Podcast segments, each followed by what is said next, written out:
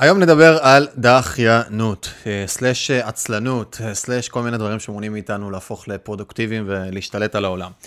וזה משהו שהוא קרוב מאוד לליבי, כי אני בן אדם שהוא סופר דחיין, בטבע שלו, בנטורה, ב-DNA, ואנחנו ניגע טיפה באיך אנחנו עושים deconstruction לדבר הזה, קצת פרקטיקות לצאת מתוך זה, ואיך אפשר להפוך את זה למשהו שהוא נמצא בתוכנו. ומשהו שהוא כבר לא נמצא בתוכנו, אנחנו צריכים להתגבר עליו. אז מה העניינים חברים, לי קוראים מיכאל מלמדוב, ברוכים הבאים לעוד סרטון או mini cast, שתלוי איפה אתם מאזינים לזה, אם זה בספוטיפיי, באפל או ביוטיוב, של חמש דקות של התפתחות, שבכל פרק אנחנו לוקחים איזשהו נושא כזה או אחר, מייצרים לו איזה deconstruction, על מנת שנוכל לבחון אורחות חיים טיפונת טובות יותר, משופרות יותר, או אפילו לא לשנות חלק מהדברים שלנו בחיים שלנו. ואם עוד לא עשיתם subscribe, בין אם זה בספוטיפיי, באפל או ביוטיוב או whatever, אז תעשו באהבה גדולה, כדי שנדע שאתם איתנו ותוכלו גם לקבל עדכונים. אז בואו נתחיל רגע מהדבר הזה, ולדעתי, הדבר הכי חשוב להבין בדחיינות, וזה משהו שמלווה אותי בכל קבלת החלטה על מנת לצאת מתוך הדבר הזה שנקרא דחיינות, זה שדחיינות ועצלנות זה עניין של קונטקסט, בסדר? זה עניין של הקשר, של מצב, סיטואציה מסוימת שבתוכה אנחנו נמצאים. וזה משהו שהוא חשוב להבין אותו, ואנחנו נצא מאיזשהו מחקר, אני לא אדייק בכל הפרטים במחקר כלכלה התנהגותית הזאת שנעשה, לא זוכר את הפרטים המדויקים, אבל זה ייתן לנו רגע את הקונספט ואת הקונטקסט ואת ההבנה. ואחר כך אני אתן עוד איזושהי דוגמה שהיא תפשט את זה בטירוף. אז לקחו שני אנשים, הכניסו אותם לחדר, פעם אחת אמרו להם, אתה, פעם אחת הכניסו את הבן אדם לבד ואמרו לו, תזכור כמה שיותר. בסדר? תזכור כמה שיותר פריטים מהפריטים הבאים שאנחנו הולכים להגיד לך. אז אמרו לו כל מיני פריטים, שעון, מחשבון, כיסא, חשמל, שולחן וכו' וכו' וכו', הוא היה צריך לזכור כמה שיותר פריטים. אותו בן אדם שהיה לבד בחדר, זכר X. לאחר מכן הכניסו את אותו בן אדם יחד עם קבוצה של אנשים, בסדר? בן אדם דומה, בן אדם זה, עשו את זה מן הסתם כמה פעמים, על מנת להוריד סטיות סטטיסטיות, ואמרו לאותו בן אדם, אוקיי, עכשיו בן אדם אחר, אבל כאילו באותו, באותה סיטואציה, טיפה שונה, אתה עם עוד אנשים כרגע בחדר, תזכרו בקבוצה, בסדר? עכשיו מטרתכם לזכור בקבוצה כמה שיותר פריטים. ואז עוד פעם אותו דבר, שולחן, מחשב, כיסא, חשמל וכו' וכו', ומה שראו במחקר הזה זה שלמעשה כמות הפריטים שהבן אדם היחיד בקבוצה זכר הייתה נמוכה יותר בממוצע מכמות הפריטים שבן אדם כשנכנס לבד לחדר זכר. למה? כי האחריות, בסדר, על הסיטואציה, במקרה הראשון שהוא היה לבד, הייתה הרבה יותר גדולה.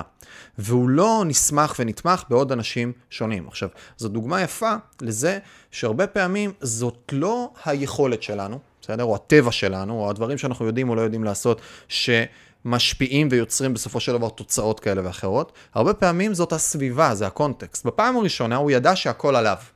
בסדר? הוא ידע שהכל עליו, והוא, he needs to show up, הוא צריך לגרום לדברים לקרות, ובפעם הראשונה הוא זכר יותר. בפעם השנייה, שוב זה הוא, אני אומר זה הוא, אבל זה בסוף ממוצע של כמה אנשים שבדקו אותם, בפעם השנייה הוא אומר, טוב, יש גם את מוישה לידי ואת דני זוכריק ועוד כל מיני חבר'ה, וכולם עכשיו זוכרים ביחד, אז פתאום פחות אחריות הייתה עליו, והוא זכר פחות מילים. וזה לא שהיכולת הייתה שונה, היכולת הייתה אותו היכולת, אבל ה context, ההקשר, רמת האחריות הייתה שונה. ואני אתן עוד איזושהי דוגמה כדי להמחיש את הדבר הזה. דמיינו עכשיו בן אדם שביום יום שלו אה, עובד בבשרייה, המבורגריה, whatever. בא למשמרות, יושב על הפלטה, והופך המבורגרים, ועושה דברים, כל יום מוציא 300 מנה, בסדר? כל יום חיית עבודה, בן אדם עושה כפולות, רץ 16-14 שעות ביום על הרגליים, נותן בראש, מה, מהטובים שיש באמת.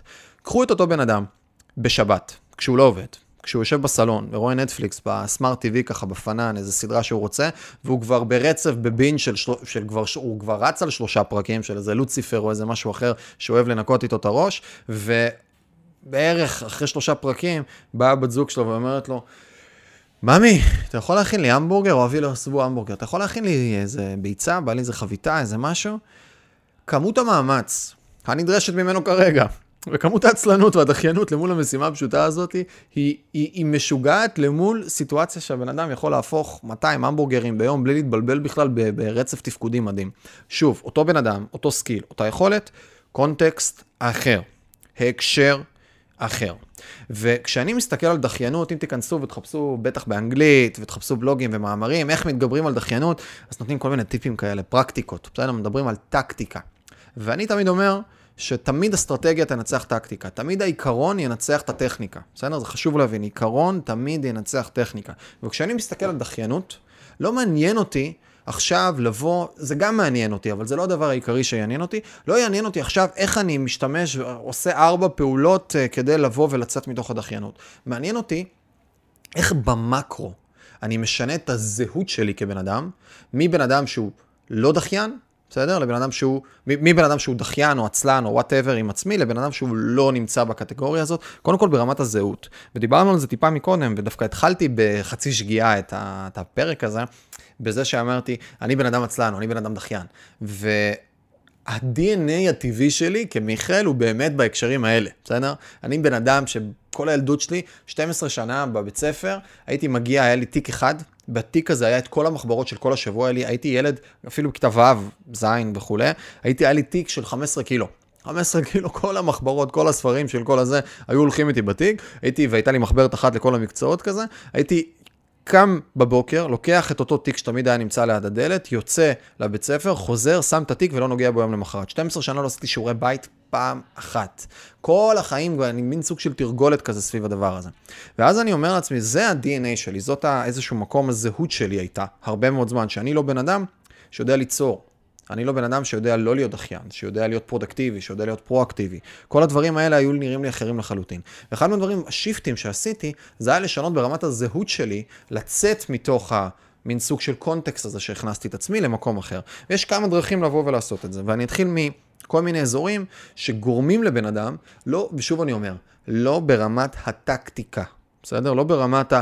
עכשיו, כשקמים בבוקר, אז תשתה כוס מים ותעשה 30 שכיבות צמיחה, כי זה יגרום לדם שלך לזרום יותר מהר, ותפתח ותכתוב, או כל מיני כאלה, אלא ברמת העקרונות.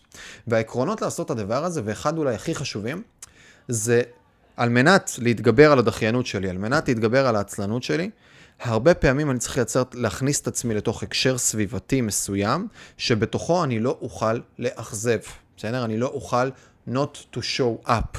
כי מצפים ממני ואני נמצא באזור שהוא אזור חשוף במידה כזאת או אחרת. יצרתי התחייבות חיצונית לדברים שאני רוצה לעשות. כי התחייבות חיצונית, שוב, בן האדם הוא חיה עצלנית. למה הוא חיה עצלנית? כי זה משרת אותנו ביולוגית והתפתחותית באיזשהו מקום. כשאני עצלן ואני לא עושה הרבה דברים, אני לא מבזבז אנרגיה, אני לא מבזבז קלוריות, אני נח. בסדר? המצב שלנו צריך להיות או נח או אוגר מזון או עושה משהו בסגנון. ופה המצב הטבעי הזה, אנחנו צריכים להילחם בו על ידי מנגנון ביולוגי טבעי אחר. שהמנגנון הביולוגי הטבעי האחר שאנחנו יכולים להשתמש בו, זה הפחד מנידוי חברתי. בסדר? הפחד מתחייה. בכל אחד מאיתנו טבוע בצורה סופר עמוקה הפחד מתחייה כבני אדם. למה? כי בן האדם הוא יצור שכוחו מגיע מאחדותו. בסדר? אנחנו לא החיה הכי חזקה בטבע, אין לנו את התפרים הכי חזקים, אין לנו את הכוח הכי חזק בידיים, אין לנו את הלסת הכי חזקה לנשוך עכשיו אה, חיה טורף כזה או אחר שבא לתקוף אותנו. הכוח שלנו זה מזה שאנחנו יודעים להתאגד בקבוצות ולייצר ביחד מנגנוני הגנה משותפים, בסדר?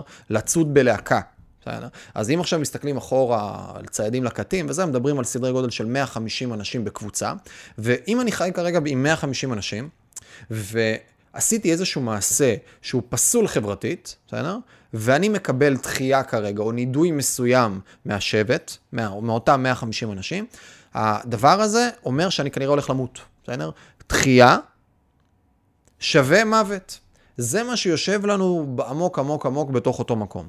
וכשאני מבין את הדבר הזה, אגב, זה למה יש לנו פחד מול קהל, בסדר? הרבה פעמים, זה למה יש לנו פחד מלגשת למישהי בבר או למישהו בבר או whatever. הדברים האלה יושבים על פחד עמוק מדחייה שהוא פחד הישרדותי. אז אם אני מבין את הדבר הזה לעומק, אני רוצה להתחיל ליצור לעצמי הקשרים וסביבות שבהם עצם אי העשייה, עצם הדחיינות, תגרום לי לדחייה מסוימת או לפגיעה בזהותי למול אנשים בסביבה הרחבה יותר. ושוב, מה שאני אומר הוא עיקרון, הוא לא טקטיקה. ואז אחד מהדברים הכי טובים שאתם יכולים לעשות לעצמכם, זה להודיע בפומבי לצורך העניין על כל מיני דברים שאתם רוצים לעשות. זה אחד מהדברים שאני הכי טובים שעשיתי אי פעם, ever, זה להקים עסק או להפוך לפוזיציה שהיא ניהולית. בסדר? עזבו, לא כל אחד פה הוא בעל עסק, אבל אם עכשיו אני הופך... לבעלים של, אה, אם אני הופך למנהל מסוים, אוטומטית אני מתחיל לשמש כדוגמה אישית. אני חייב לשמש כדוגמה אישית, אחרת לא יכבדו אותי, אחרת הקונטקסט, ההקשר הזה של אני פתאום הוספתי לזהות שלי עוד פרמטר נוסף שנקרא אני מנהל. יש אנשים ש-look up to me, מסתכלים עליי, בסדר? ואני אומר להם לעשות כל מיני דברים.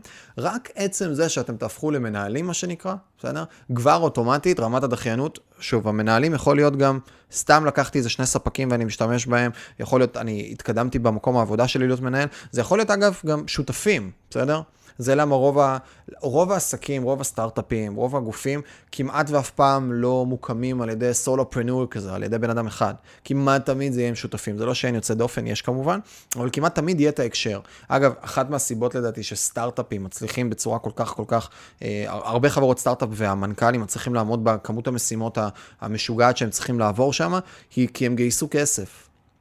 והם גייסו כסף מ-VC, בסדר? הרבה, לא רק מ-VC, אנג'ל, VC ועוד כל מיני גופים כאלה ואחרים, אבל הם גייסו כסף ממקור חיצוני.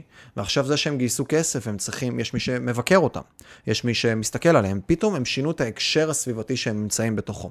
אז המקום הזה, וזה לדעתי אחד מהדברים שאולי ייצרו אה, את הפתרון הכי משמעותי לדחיינות, בסדר? לדחיינות ולעצלנות מסוימת, זה להכניס את עצמנו להקשרים. סביבתיים, שזה שוב, יכול להיות אני מנהל, יכול להיות אני עם שותפים, יכול להיות אני מקבל אחריות מסוימת נוספת, זה יכול להיות שאני אומר בפומבי שאני הולך לעשות כל מיני דברים שמאלצים אותי להתחיל לעמוד בדברים האלה, וכו' וכו' וכו'. אני מייצר לעצמי את אותו הקשר, את אותה סביבה מסוימת, שגורמת לי לצאת מתוך הדבר הזה, בין אם אני רוצה או בין אם אני לא רוצה. וזה מסוג הדברים שאני לוקח איזושהי חולשה אנושית טבעית, אני לוקח איזשהו משהו שנמצא בקור שלנו, בליבה שלנו, הדבר הזה שנקרא פחד מתחייה, ואני לוקח ואני הופך אותו ואני מתעל אותו על מנת לייצר פרודוקטיביות ומשמעות בתוך חיי. בסדר? זה גורם לי לא להסתמך על כוח הרצון שלי, לא להסתמך על כוח הרצון שלי ולא להסתמך על רמת היכולת שלי להתגבר על, נח... על העצלנות שלי ועל ה... ועל החוסר יכולת שלי להתמיד בדברים, אלא אני מייצר הקשרים סביבתיים שגורמים לי לייצר את הפעולות קדימה.